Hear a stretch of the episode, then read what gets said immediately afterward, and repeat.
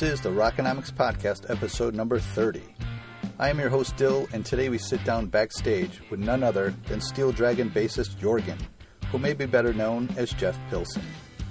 Jeff's first taste of success was in the 80s with the platinum selling rockers Dokken.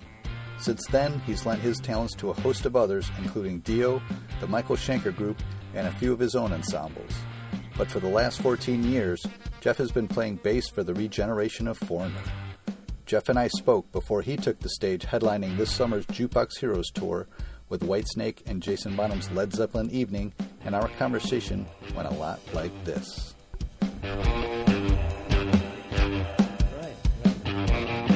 So with that, I thought a good jumping off point is just is cutting right to the chase. In, in you in college, you studied music in college, correct? I did.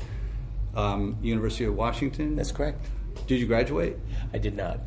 Okay. So was there ever a point where you had to have the talk with your parents that, mom and dad, I'm Well, I I did that by just leaving school and not telling them for a while until they discovered, and then then they then we had the talk.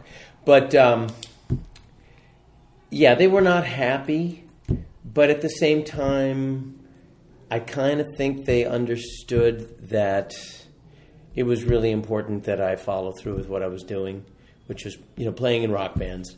Um, of course, they they wanted you know wanted me to have an education, but at the time the thought was, you know, it'll be something to fall back on. He could be a teacher if he doesn't, you know. So. Right.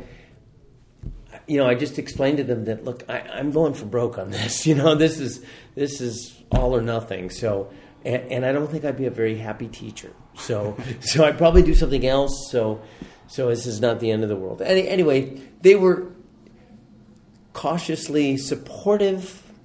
Like I say, not happy, but they were. They managed to get their arms around it, even though it was several years before I had made any money whatsoever. right. But we'll get to that. That's that's an Sure. interesting point. Let me just try. I think I need to turn up my volume. Just one second. Sure. Seems very sensitive. Okay.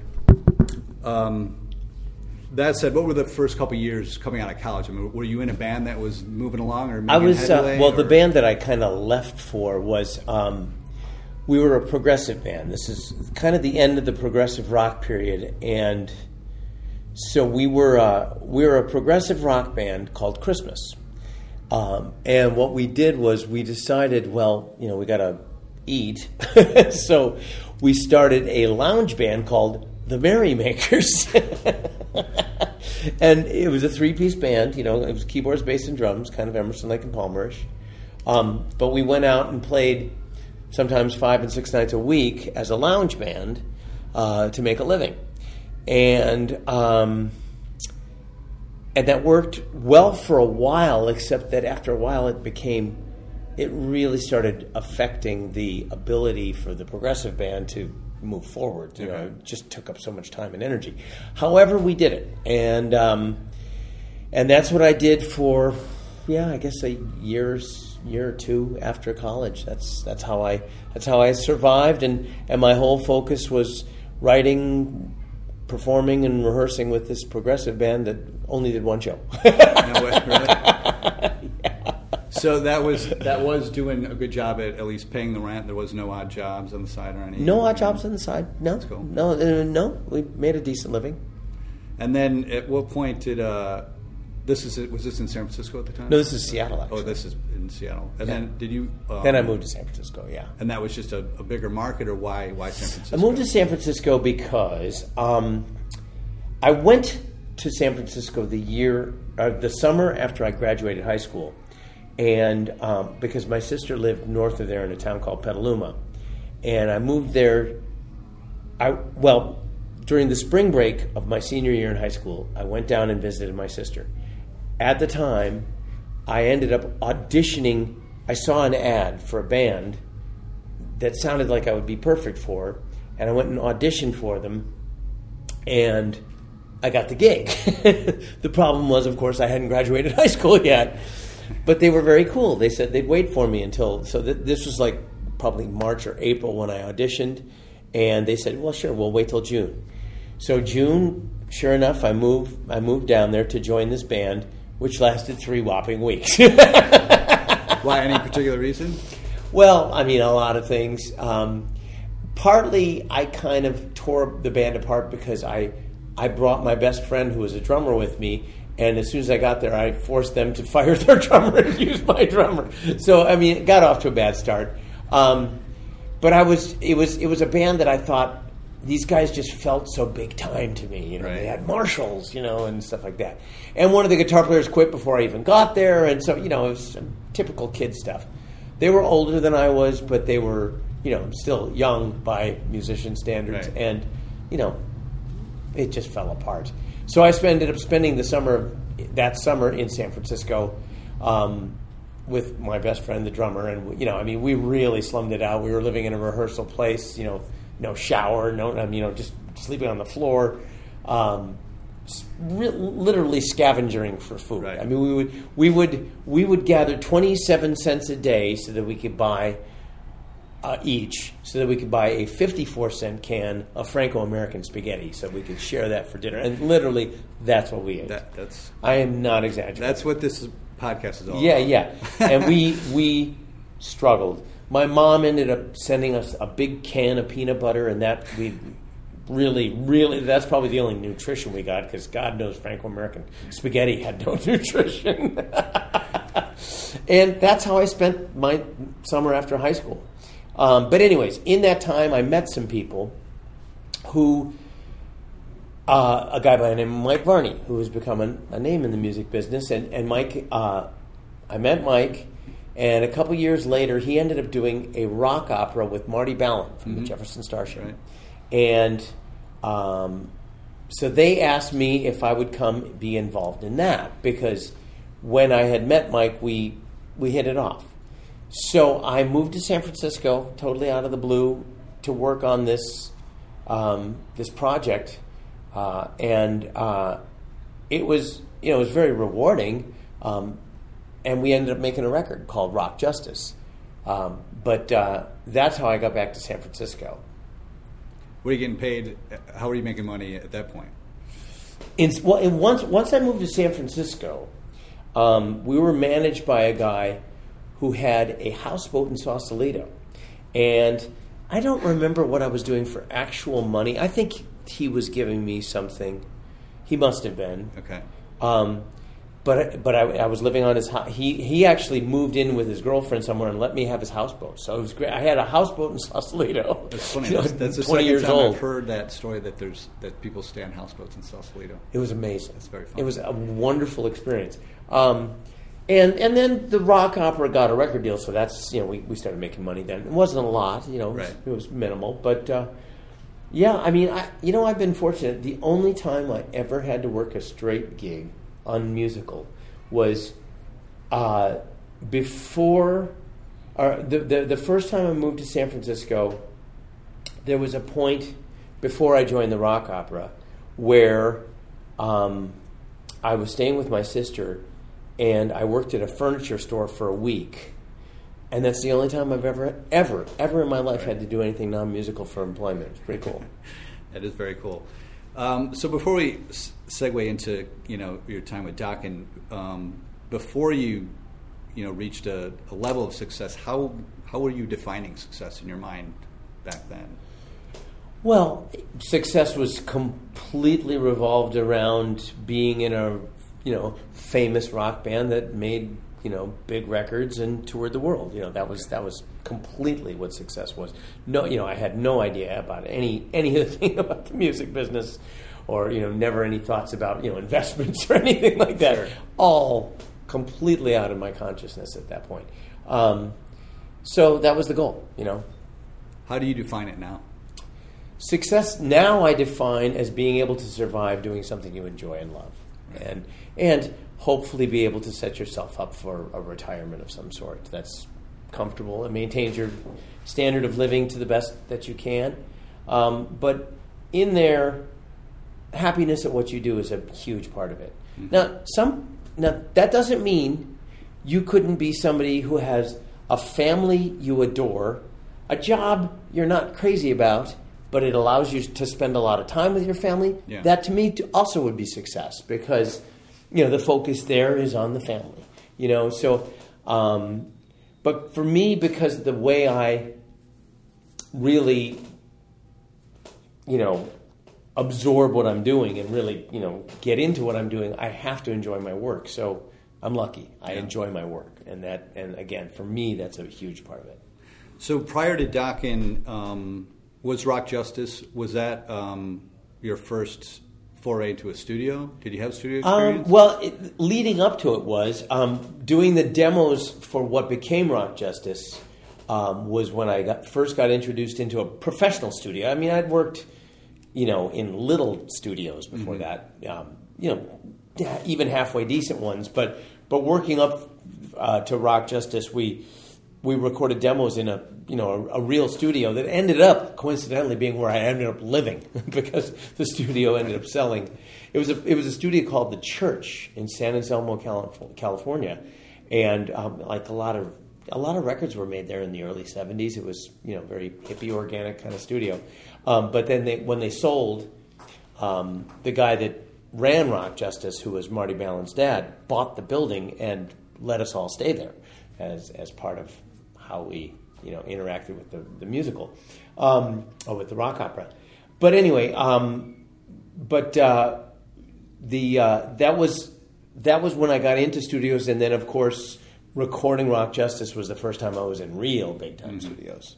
okay. Um, so let's cut to early '83. What brought you to LA in the first place? Just- well, what brought me to LA was, you know, I had been in, do, you know, working in San Francisco for a couple years, and it just, it had really hit a, a low point. I mean, I, had been playing with a guy by the name of Randy Hansen, who was still a dear friend, and we had a band where um, we did, you know, he sang half, I sang half, he kind of wrote half, I kind of wrote half. Um, and it was an interesting mix. It was rock, but it was a little bit progressive, but totally nothing. Uh, uh, you know, I mean, this you got to remember. This is now the Knack has just come out and all this kind of stuff. So it had nothing to do with what was in the mainstream at that point um, in San Francisco. Now in L.A., I, I had heard that there was a rock scene starting to happen. So that's kind of why I moved to LA was to was to see what, see what that rock scene was like. Um, so I moved to LA in early '83, got into a cover band to, to stay alive, um, and found out that there was a rock scene there. okay. Yeah. And then was it um, was it Mike that recommended you to to Dokken? And Mm-hmm. Yes, was that was. uh, did they hold um, auditions or was it pretty much Well, um, you had the inside track and Well, um, yeah. I mean, I think they had been auditioning people. I kind of forget. I'm pretty sure they had. Uh, I know that there were guys who were talking about and to. Um, but then Mike, um, Mike recommended me, and, and so what they did is they came and saw me at a club, and they, they kind of offered me the gig, although they wanted to get together and play. So we did. We, we, we got together at uh, a place which is coincidentally a house that Don Dokken later bought for to, for his for his own house a few years later. It's very coincidental. But anyway, um, but there was a studio out back. We played for 20 minutes. We blew out the power. And the power blew, and they go, "Well, do you want to join the band?" it, was, it was kind of that. You're simple. in. Yeah, it was kind of that quick. That's very funny. Um, so at the time, they're they have a record deal at the time. They have a record deal, right. So are you brought in as an equal member? Are you a hired? Not on at on the, on the first record. They they gave me a portion, not an equal portion, as I wouldn't have expected. But for all future income, it was it was to be equal. So um, and from then on, it was equal. So uh, the only thing I wasn't equal on was the very first record, which again I wouldn't have expected to be. So, um, but because I toured it, all the touring, everything we made from then on was was split equally. So it was it was a very very very good offer. It was Okay. it was very very fair.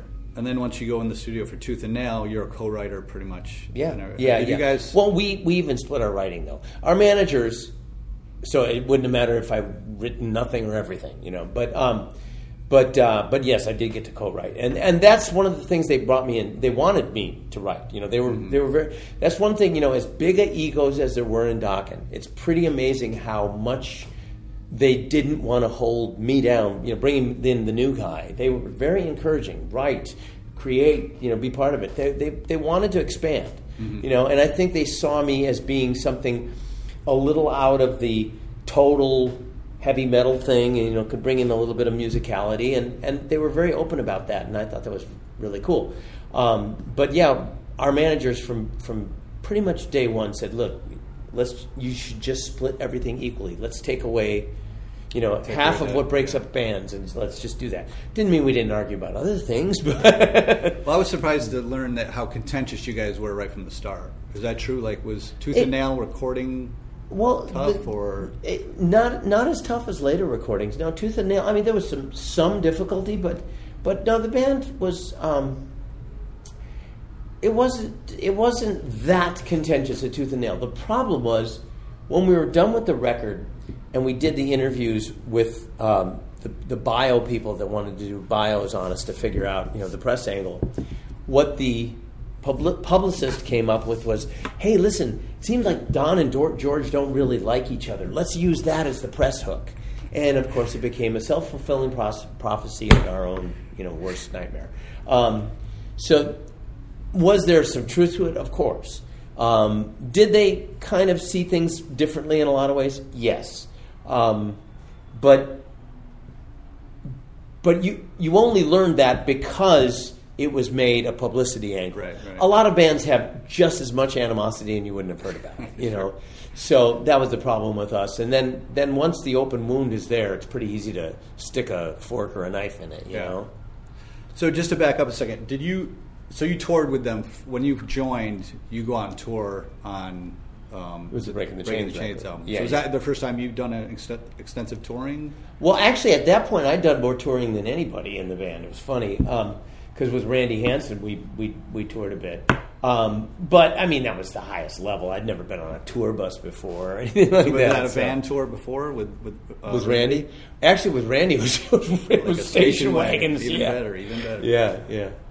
So, um, but that was the first time we all experienced that kind of touring because we had a tour bus from day one. We, were, we were we were kind of spoiled, really, and we we had a a road manager who went on to become a great manager, Rick Sales, who got these deals in hotels for us that we were staying at better hotels than the headliners a lot of times. So, so we got spoiled quick. so funny. Did you go to? Did you go to Europe or Japan or did you? Not right away. Uh, first time we went to Japan was '85, and uh, well, we did we did film our Into the Fire video in in, in London in '84, uh, but we didn't tour England or uh, the U or Europe until '86 Okay. as that version of Dokken. Okay. And coming out of Tooth and Nail, you actually mentioned it, how you were kind of green to the business. What, what, what, were, what were some of the first lessons you learned? Um, the first lessons. Well, the first lessons I think you start to learn are how much everybody else takes off the top of what uh, of what's there, um, and you learn real quick that you know just having a record deal does not mean you're rich. and you know the thing is. We had really good managers in Cliff Bernstein and Peter Mensch. They were very careful with money. They didn't. They didn't. They didn't. Uh, they didn't do the old thing where they prop up the rock star to make him think he's rich, get him all in debt, and then he's beholden. They didn't do that. The unfortunate thing about them is they were also very hands off. So they, as far as the personal side, as far as the camaraderie within the band, they kept their distance. So they probably a lot of things happened that had they been closer could have been avoided. They could have mediated it? And, Yeah, maybe, maybe. As it was, Rick Sales kind of became that guy, and I think that might have been part of the reason why he decided to become a manager because he said, "Well, I'm pretty good at this." um, but uh, but um, you know, they, they were very clear. We shouldn't be doing that. You guys should be taking care of yourself. And we were the wrong band for that. We, there was a lot of ego. There was drugs involved. There was a lot of things that are dangerous to a band. Um, and um, we were young and foolish. Were you guys all relatively the same age? Uh, I was the youngest. Don was the oldest, and we were uh, we were about four and a half years apart. I mean, there was there was a range of four and a half years there. And by and large, Tooth and Nail was a you know platinum seller, multi platinum seller. So did you see did did the money come in? Well, by the end of the Tooth and Nail tour, we were making a decent living.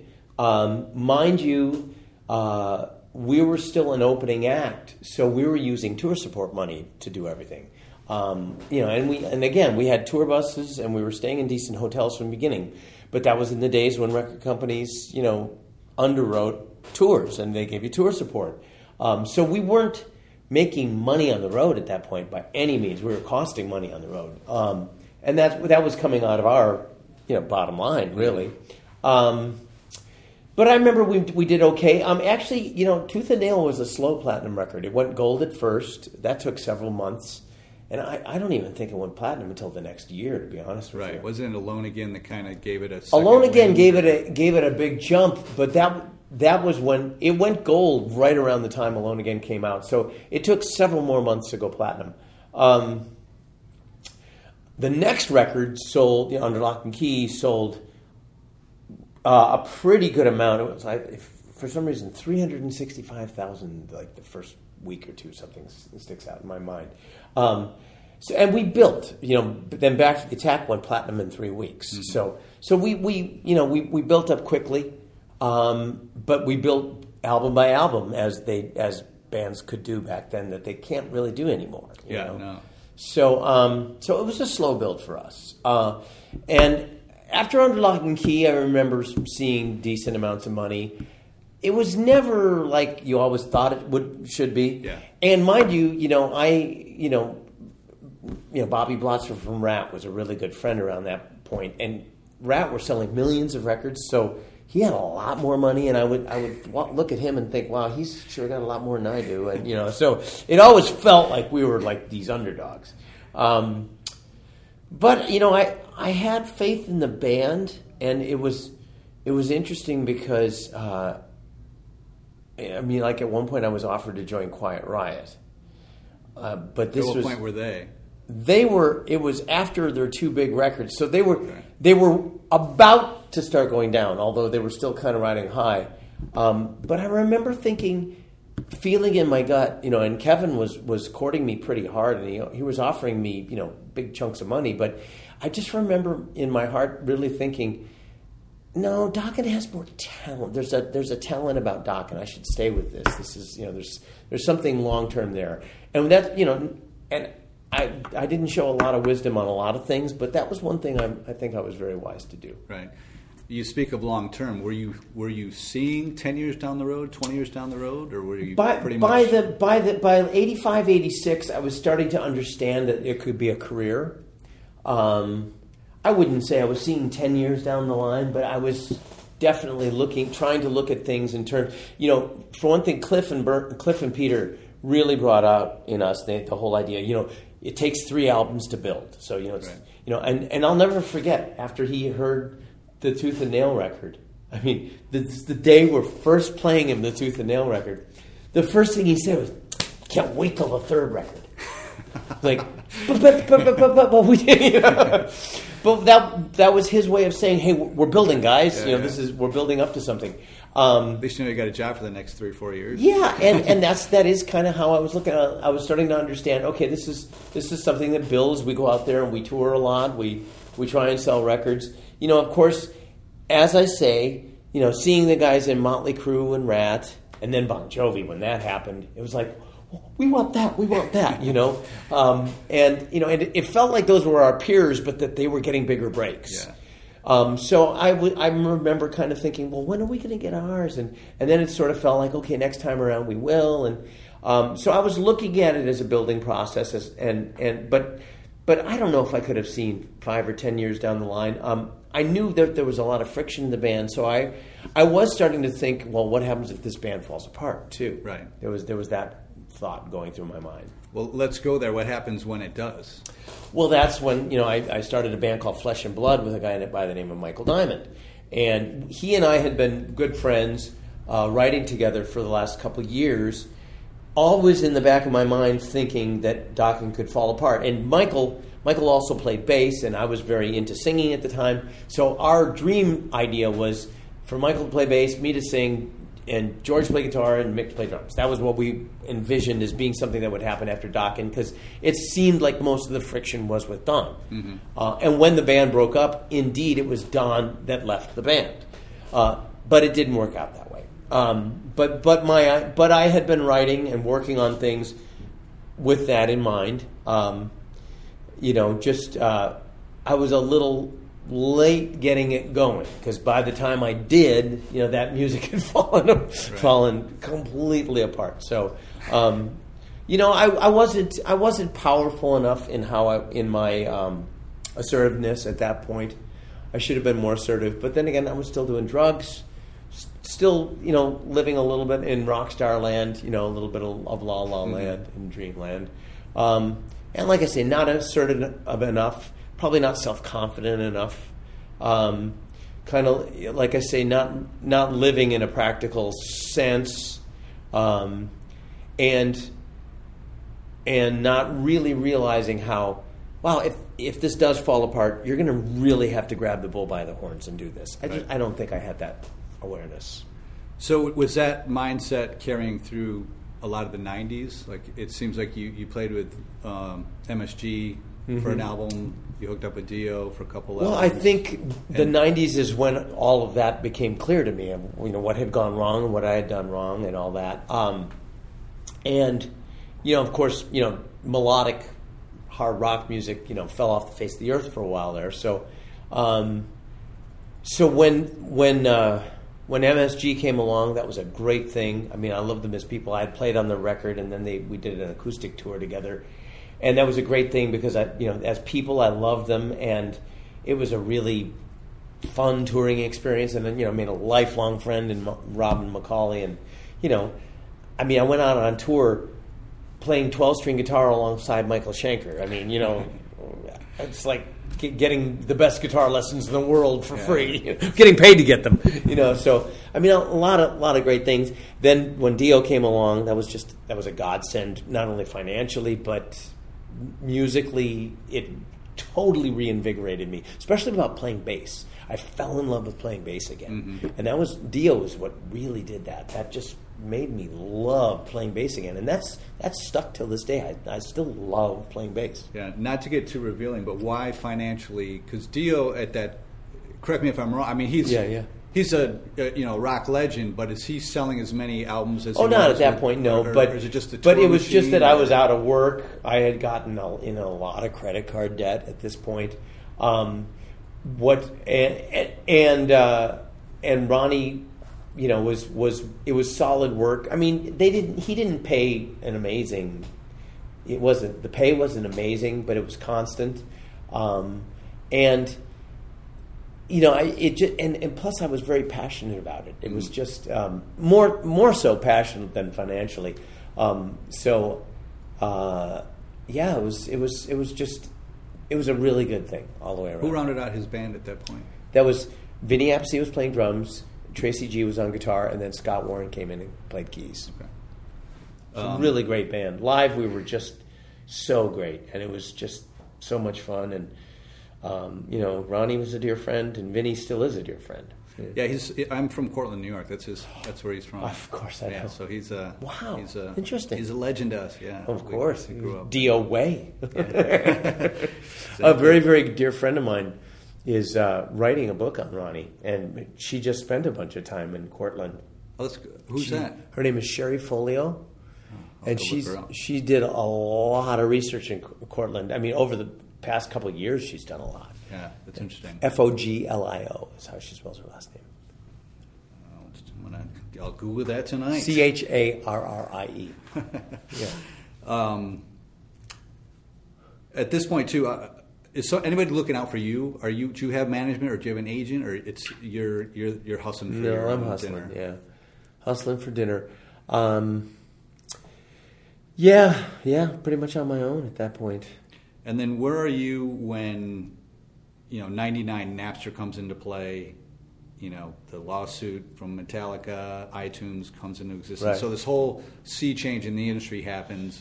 Right. Were you, where are you when this this is? Well, at 99, I was still in Dokken um, because Dokken reformed in late 94 um, and stayed till I stayed in it until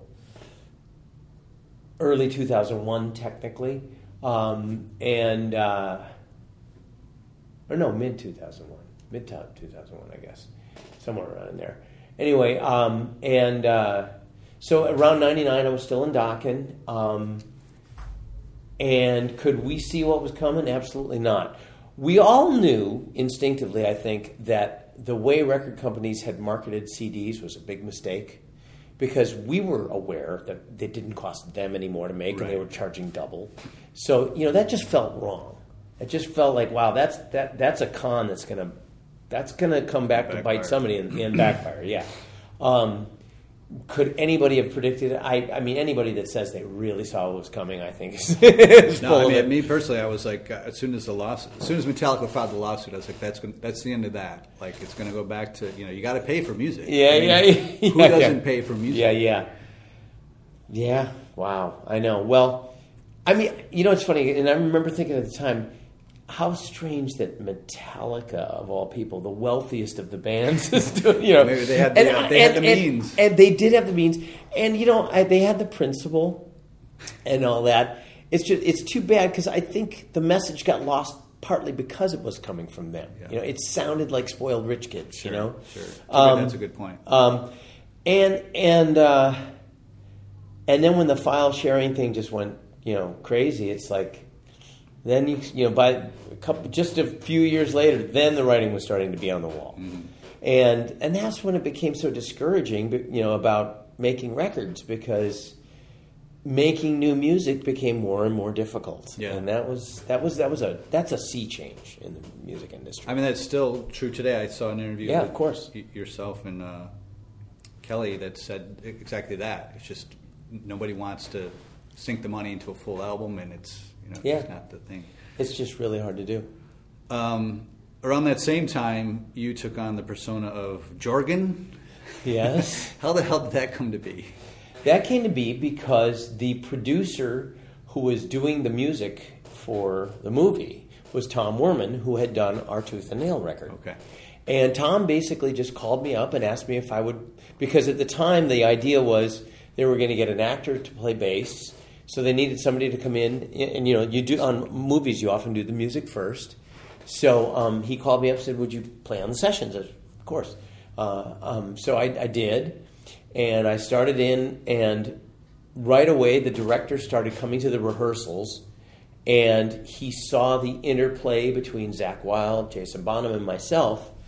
And um, number one, they made me musical director pretty quickly, and then uh, then he just saw the way we interacted, and and he liked it. It was like because it was like real musicians Yeah, yeah. interacting, which is what he wanted to capture. So one day he just said to me, he said, "How would you feel about actually being in the movie?" I said, "I think I feel I'd like that." yeah. So you know they had to go screen test me and make sure I could say lines or whatever, but but it was pretty much a given, and uh, it was just a wonderful experience. How long was how long did how many uh, was it like a couple Well, weeks of shooting? Or? Um, well, I, I remember that we we began the mu- the rehearsals for the music the first week of January of 2000, and and in that and we got done with the music uh, sometime around the end of February or, or early March. It took a while to pull it because we rehearsed it, then we recorded it, and and they really wanted it to have a band feel. So we really rehearsed like a band, and it came up with a band sound, and and um, and then recorded all the music, and and you know, so it took a little while, um, and then the filming started in March. And pretty much all of, and then the filming stopped. I believe it was the first week of June was when it wrapped. So, uh, and I wasn't filming all that time, Right. you know, because I wasn't in every scene. But, um, but I did a good chunk of it, and uh, you know, we were at the L.A. Sports Arena for a month doing the live scenes, and it was fun. it was really great. now, did you ever meet? Was George Clooney the producer on it? Yes. Or his? pro- yes. Did, you- yeah, I did meet him. Come Yeah. around. He actually he actually came up to me. He was very personable. He introduced himself. He knew who I was. Um, I had a fairly lengthy chat with him. He was extremely friendly, um, and I mean, I was almost disarmed at how friendly and Yeah, yeah. nice and unassuming he was, and supportive he was, um, and yeah, it was kind of shocking. he didn't throw out a "I fucking love Dream Warriors." no, no, he didn't. He didn't say anything like that. I, I doubt if he was a big Dokken fan, but, but he did know who I was, and I, I was, I was very flattered, and you know, I didn't take that for granted.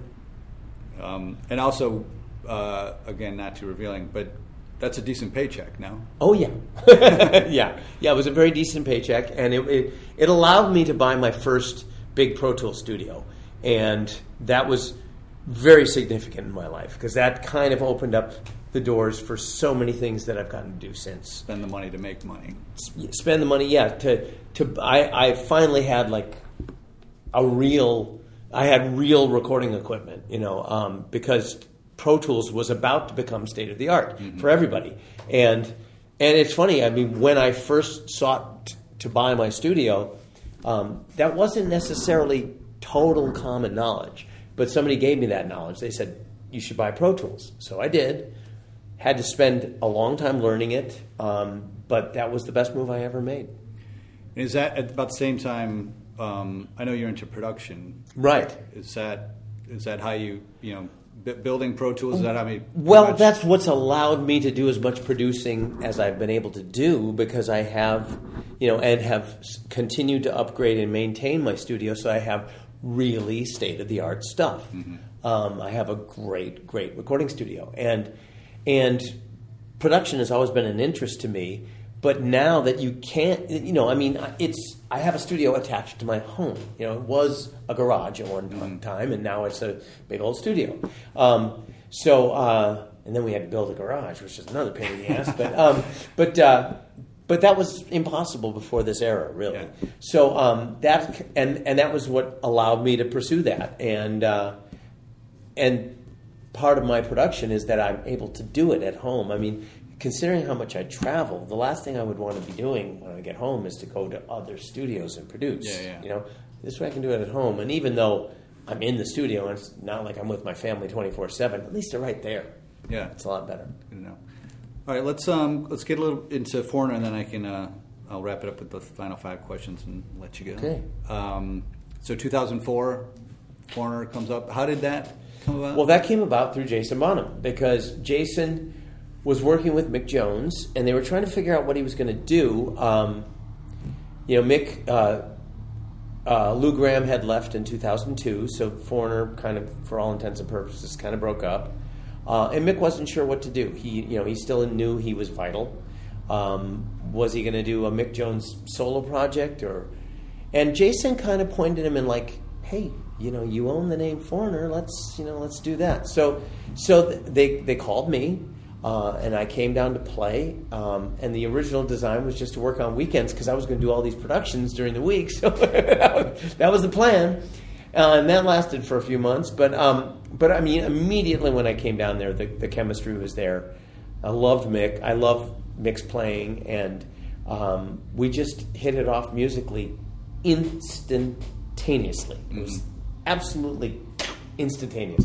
And um, and then as soon as Kelly Hansen came in the band in March of 05, we started working and within a very short amount of time, it was like it was apparent. Okay, this is going to be a full time gig. Okay. yeah. Did you help with that search to find Kelly?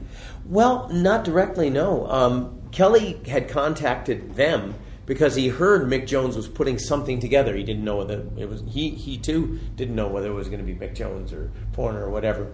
But Mick, uh, but Kelly had sent in a, uh, a, demo tape that was very impressive, and um, Mick had heard it and thought it was great. And then through some, well, actually, I can tell you who exactly through Ricky Phillips of Styx. Oh wow! Uh, Ricky yeah. Phillips um, talked to Tom Gimbel, who who was you know in already in Foreigner and he said, "No, you got to check this Kelly guy out. He's really great." Um, so we had an. So we already had another singer booked and ready to do the first couple shows, and Kelly came down, sang for sang, did a few songs, then left, and then Mick sat down. and He goes, "What are we going to do?" And we all just looked at him. We said, "We're going to get that guy." Oh and Mick said, "I think you're right," and we did. what a nightmare for the other guy. it was a nightmare, but it was meant to be. This is yeah, yeah. this is. I mean, yeah. what a perfect fit. I mean, it seems like you guys have really been. Uh, I think you've been through this area three times in the last four years. Probably, easily. Yeah. Um, we tour a lot. We are. We have been. We've been doing 110, 120, 130 shows. One year we did 138 shows consistently since 2005. Yeah, it's crazy. know? Yeah, it is crazy. So it's been 14 years now, uh, and you're the musical director now. Mm-hmm. So what does that entail? not a lot because they're great musicians okay. and there's not a lot to do. But you know, you just kind of you focus the rehearsals. You you make sure everybody is really on board doing the right parts. You know, you occasionally have to rein people in, but but again, everybody's such a great musician that I don't feel like I have to do much at all. Right. Really, Is it's that- just my responsibility. How long have you been, have you had that title?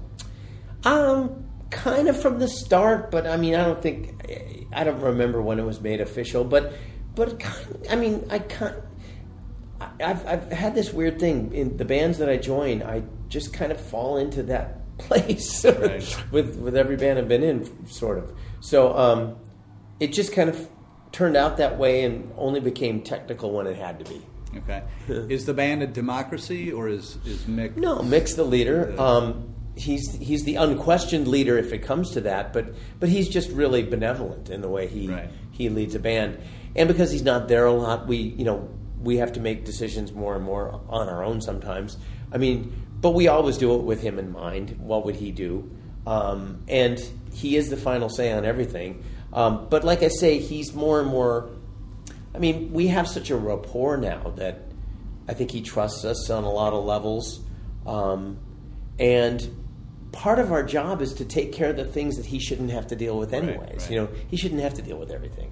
And Kelly's very on top of it. Kelly is a really, you know, he's a born leader, so he's he's good at that. And I take care of what I have to do with the band and and the recordings and everything else. And and Mick shows a lot of faith in us. Um, and he knows that our agenda is his agenda. You know, I mean, it, Foreigner only makes sense when you follow Mick Jones's agenda. I mean, it, why would you do anything else? you know, and he knows that we really, really get that. So, so it's um, it's it's by no means a democracy, but it kind of feels like one because everyone is encouraged to do what they do to the fullest.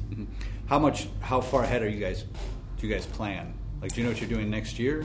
We have dates booked well into to 2019. Sure, um, we have plans. uh, You know, I mean, I know we're going to be next summer is going to be spent doing a lot of festivals in Europe and things like that. Um, so we're we're usually about a year ahead as far as I mean, not all the shows for 2019 are booked, but we're well into the booking of them. Um, and as far as product, we generally are thinking ahead of what kind of product. I mean, I have a good idea what's going to be coming out early next year. So you know, that kind of we're we're we have to be several steps ahead. Okay. Um, another question, just about uh, putting money on the table. In 2011, if that's correct, you were a voiceover for Mortal Kombat. Yeah, that's right.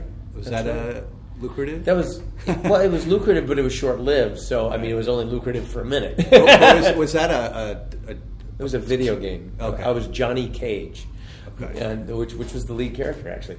Um, that was really fun. That came about through a casting agent who unfortunately passed away in a car accident just a year or two later, which- was really sad because she was she was so wonderful and she was so helpful and you know she's How the did one she come across you? she came across me because she was friends with my wife, and my daughter. She was te- she was helping my daughter to do ch- children's voiceovers. Um, my daughter is now 14, but uh, I, and I think Bridget passed away in 2000. I think it was before 2011, actually, I, if I'm not mistaken. But I, anyway, around somewhere around in there. But um, so my my daughter was what she was, you know, four or five when, when she was dealing with. And, she, and my my daughter, she was helping my daughter do voiceovers. My daughter did some voiceover stuff, which was really cute. Good way to and pay for and then that just somehow spun into that I always kind of wanted to do it. And then she said, "Well, here I can help you do this," and just, just kind of fell into place. It was really cool. It's funny. I mean, it just seems like such an odd thing to, to see that on your bio, but It it's is. great. I mean, it's very It is, cool. but it was really fun. I'd love to do more of it, but like I say, since she passed away, and because I'm so busy with this, it's kind of Sure. it would be hard to you know put a demo together and try and pursue it. Um, speaking of busy, uh, Superstroke. Yeah, although we're going to change the name, um, uh, but but then but that record probably going to is probably going to come out about April of next year. Uh, the record is done; it's all recorded. I'm extremely happy with it. The label is extremely happy with it. We're trying to figure out a way of somehow putting it on the road in some fashion for whatever we can. Really tough to do around the foreigner schedule, but we're going to really try because we're really excited about it. It's it really came out fabulous. What's the elevator pitch for that for the folks at home? Well, you know, I mean, you have you know, George Lynch, Jeff Pilson, and Mick Brown from Dokken, so three of the four original Dokken members, and then Robert Mason from Warrant, who is just an incredible singer and frontman. Um, and and was the second singer for the Lynch Mob for George's band years ago. Okay. So so there's a, there's a synergy there. There's a crossover there that all makes sense. Um, and it's just it's it's taking Dokken elements and then putting a an extremely powerful voice in front of it that uh, that gives it a whole different nuance. Um, so it's there's a bit of a doc there's a bit of Dokken in there. There's a bit of lynch mob, but then we kind of morphed into our own kind of thing that that gets pretty deep musically. There's there's musical stuff in there that is very very deep. I mean we we kind of stretched it out a little bit, but in a very musical melodic way. Uh, that again I'm just extremely proud of, excited for musically, inspired by, and really anxious for people to hear. I'd be interested to hear it. Yeah, it, it came out really fabulous. Got to hear the whole record too. It's it's like one. It's it's a situation where it's not like there's one song and then everything else is filler. It's kind of a whole thing, which is kind of rare to do. But it really came together as a whole piece. Yeah. Well, it goes back to you know our generation. you know, yeah, the- yeah, it does. You're right, and that's exactly how that came about. Yeah. Well, look forward to hearing it. Yes. Um, all right, the final five. Sure. These are five frivolous questions that everybody gets. Uh, question number one is: uh, Your house is on fire. What music-related memorabilia or something close to your heart that you Well, being as I live in fire country in uh, What do you Santa in and Clarita. California, I, I know. uh, I grab my 55 Les Paul that I have. I grab my 58 P bass, um, and I probably grab my 63 P bass, and I grab my 65 ES335. Okay. Those are the four things I would probably. you got those close together for. Uh, Uh, not close enough, but I have the cases close by in case. Question number two is: uh, If I was at liberty to give you, uh, you a check for a million dollars for any charity, which charity would get it? Um, maybe Children of the Night, Wendy Dio's charity. Okay. Which which helps you know kids that have been, I mean, just some sad, sad stories about all sorts of bad things that happen Okay. to children, and uh, it's a, it's a really worthy charity. So that's the first thing that comes to mind. All right, fair enough. Uh, question number three is: What would your walk-up music be to the pearly gates? Oh, the Beatles. Um, hey Jude. Why not? Okay, on the flip side of that, what is stuck on repeat in hell? The Grateful Dead. Oh, really?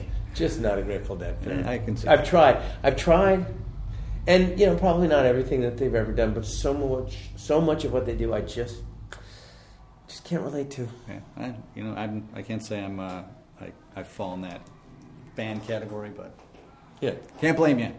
Uh, last and final question is: uh, What's what concert have you witnessed that's they'd say is your best best concert experience if you've seen as a fan? Right. Um, wow. Best concert. Well, probably, probably the Emerson Lake and Palmer concert I saw in 1972, um, because that introduced me to prog, and prog then became a huge part of what really made me serious about music and bass in particular. Um, and prog music is what pushed me to want to study music because prog music introduced me to classical music. I mean, I had been playing the cello in school, but um, I don't think I ever would have taken it as seriously as I did had prog music not come along and just blown my mind and just turned me into a fanatic.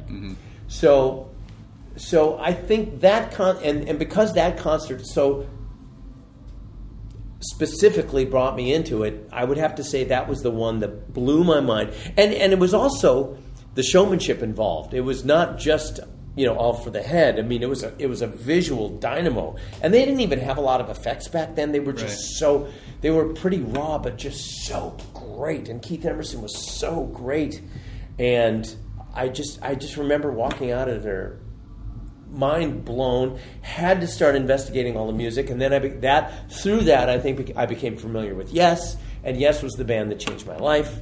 You know, Chris Squire's bass playing changed my bass playing and changed everything for me. And like I say, that then led me down the path of wanting to study classical music. So I went to school. You know, I went to the University of Washington, and uh, it all started there. So that's probably the concert that really turned my life around.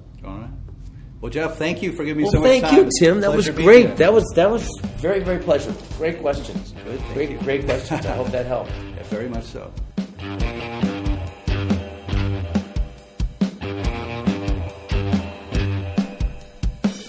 All right.